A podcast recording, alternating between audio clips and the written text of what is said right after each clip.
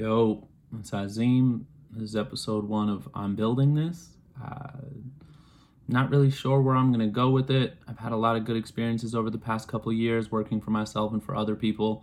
And as I decide to embark on this next journey of starting a company for myself, I thought it'd be interesting to try to start a show about what it takes to build something as opposed to looking at so many of the stories where people talk about what they've built already. We always see success looking backwards, right? Like you get to hear about what Obama did after he became Obama, but a lot of people don't actually know what it was like for Obama becoming Obama, Jay Z becoming Jay Z. All, all of these people that we look up to aren't ones that we really know their struggles. We could look back at them where they tell their stories about what happened, but but there's no way for us to to know what they were going through as they went through it. And I'm about to start a billion dollar company and with my partners.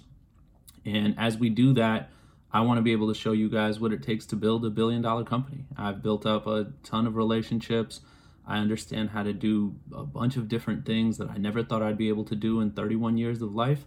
And so now I, figure I start this show and you guys get to see the real of what it takes from putting a deck together to sending it to investors to to, to dealing with PR folk. It doesn't matter uh, the the ins and outs of what happens outside of a business, like what's going on at home, what's going on in your relationships, what's going on just a very a very open way of talking about what's going on in my life as I as I try to put this business together because regardless of what anyone says, life happens and life happens all the time while you're trying to build something if if not more or worse because it just feels like all of the worst things happen at all of the worst times when you're in the middle of needing it to be the exact opposite right?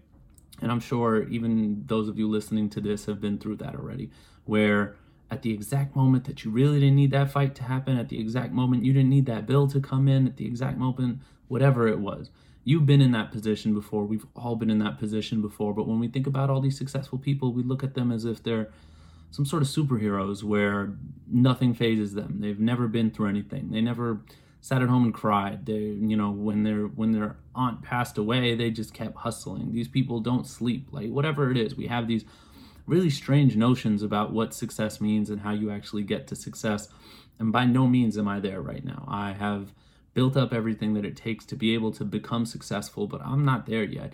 But I know I'm going to be soon, and I want to be able to bring people along for the journey as I decide to do it because I think that there's a lot to be gained from people to see, let's say, what this episode one piece of shit looks like to when we get to episode 100, we get to episode 250. And I, I want to continue to be able to tell people about what's going on in the journey about this right now.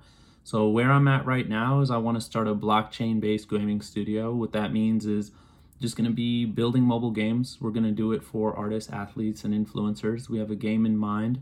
We built out a deck. Uh, we put a financial model together.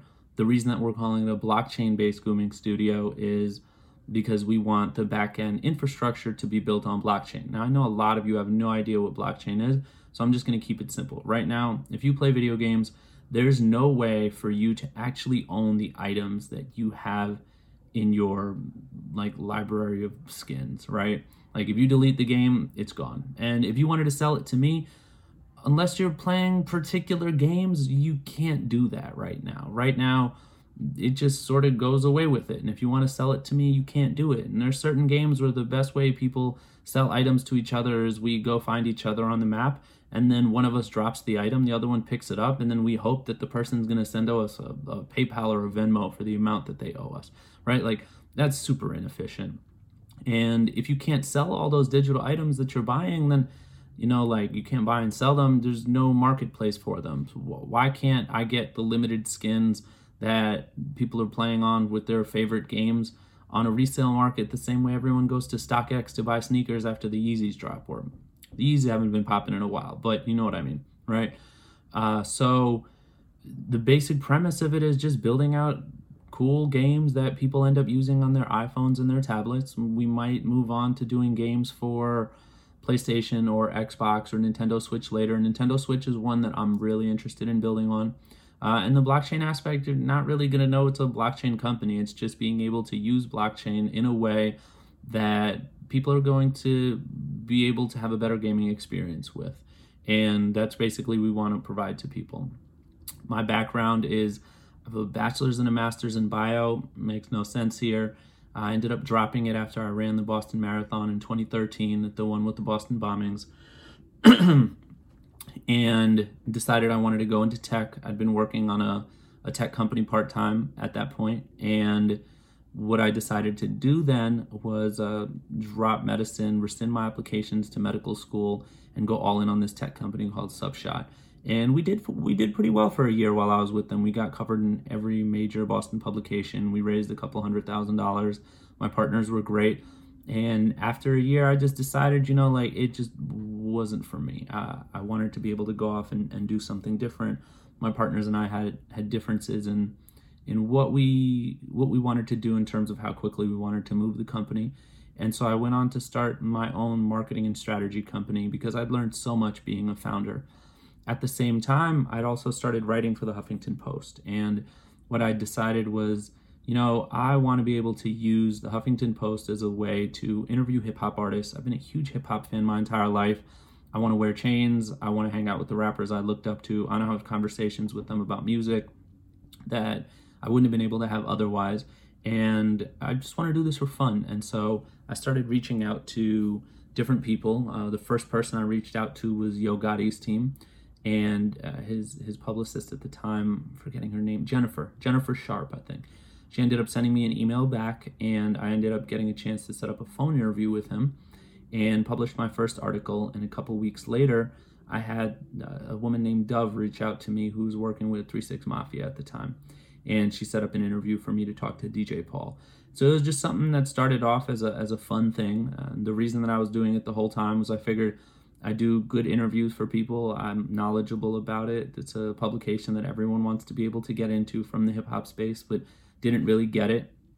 And so I'll use this platform to be able to do just that and then build relationships because I could walk into all these doors and, and talk to these people and say, you know, I want to I want to do an article on you and I don't want anything from you. I'm I'm not a singer, I'm not a songwriter, I'm not a manager, I'm not a producer, I'm not a rapper, whatever it is. I don't need anything from you. All I'm looking for is keep my phone number. Maybe I want to grab coffee at some point. And because of that, over the couple of years, I, I built up a lot of good relationships that that ended up bringing me to a point where with uh, with my business where I was doing marketing and strategy. Uh, I partnered up with a friend of mine named Alex, who I still work with and I'm close to. And we ended up doing work for Kanye West's team, for Rae Sremmurd's team, for Teyana Taylor, for Bryson Tiller, for Dreamville Records. And it was a cool business. We were building apps and websites, and so it got me to be able to move even more forward in the tech space and doing my own thing but getting a chance to start working with artists as well. And after that, back in 2017, uh, the goal was always for me uh, to get to Jay, right? Like I always wanted to work with Jay Z. And so what I ended up doing was uh, actually through a friend, uh, ended up meeting uh, Beehive, who works at Roc Nation. He's he's Jay's cousin, and you know we'd we'd been talking for for a couple months, and just randomly decided to bring me into the office one day and was like, Azim, what do you think about starting an esports company? And I was like, look, man, if you think it's it's a good idea, let's do it. I, I don't care, right? And I'm I'm with it, whatever it is. And over the next two years, we built a company called Unanimous Games. They're doing really well for themselves right now. We ended up hosting events in different cities, uh, built some mobile games that are going to be coming out soon we got some TV shows greenlit that people will be watching. They're, they're working really, really intently on an educational platform to be able to serve underserved areas, to teach them about video games and, and the esports industry uh, using STEM. And and we were doing talent management too, which was cool because we were managing professional video game players, right? So uh, NBA 2K League players, Street Fighter professionals, right? it was just a really interesting business. It opened my eye to a lot of things. And, you know, the two years was really good. I left sometime in mid September, left on really good terms, but it was just time for me to go. I figured, you know, as much as this is cool, it's it's not my company. I want to do something that's my own. And, you know, I really sat for the last couple months like what does my own mean? What does my own look like? And i've been thinking about it a lot. I made a lot of relationships uh, during the time I was not only, you know, with Unanimous Games and Roc Nation, but also uh, throughout the couple of years that I've been just working in the space. And now I'm going to be doing this new idea. And, uh, and I figured, just like I was saying earlier, being able to put out some content like this while wildly, wildly difficult for me because I'm a super private person is something that I think not only I could use sort of as a like a personal journal, but also something that I'd be able to use to be able to help people because I think that it'd be interesting to be able to give people a real life view on the day to day or week to week, however however often I put this out, to really understand what it's like on those day to day basis building out a company because I don't think most people know. And the only people who really know are the ones who did it. And the ones who did it, from my experience, don't talk about it while they're doing it. They just get together with the people who've also done it. And then there's just this like knowing nod, right? You're like, I know what it's like, man. And that's just it. But that means that the rest of the people are sort of left in this weird space where they think these people were superheroes, but they weren't. I'm not. I face difficulties like everybody else and I've found ways to deal with them. Everybody has their own ways of dealing with things. I've, I've done the best that I can to find all the most positive coping methods for dealing with tons of stress. I have really sick parents. I have financial issues. I have a ton of issues going on in my life, just like anyone else does. But I meditate every day. I pray every day. I journal. I have a food journal. I exercise. I have a therapist that is amazing. And it's just something where I feel as we move forward on on this journey of building this company out, which is called K2 Labs, uh, and I'll tell you guys a little bit about why another time. But as as we go about doing this, I just think that it'll be some valuable content. Basically, it'll be, it'll be some really valuable content, and and we'll see we'll see what comes of it. I I have no idea if this is something that people are going to watch or if people want to see or if people even care for. But I figure if it's not, it's just something that I just put out for myself. Anyway, so cool first episode, I guess.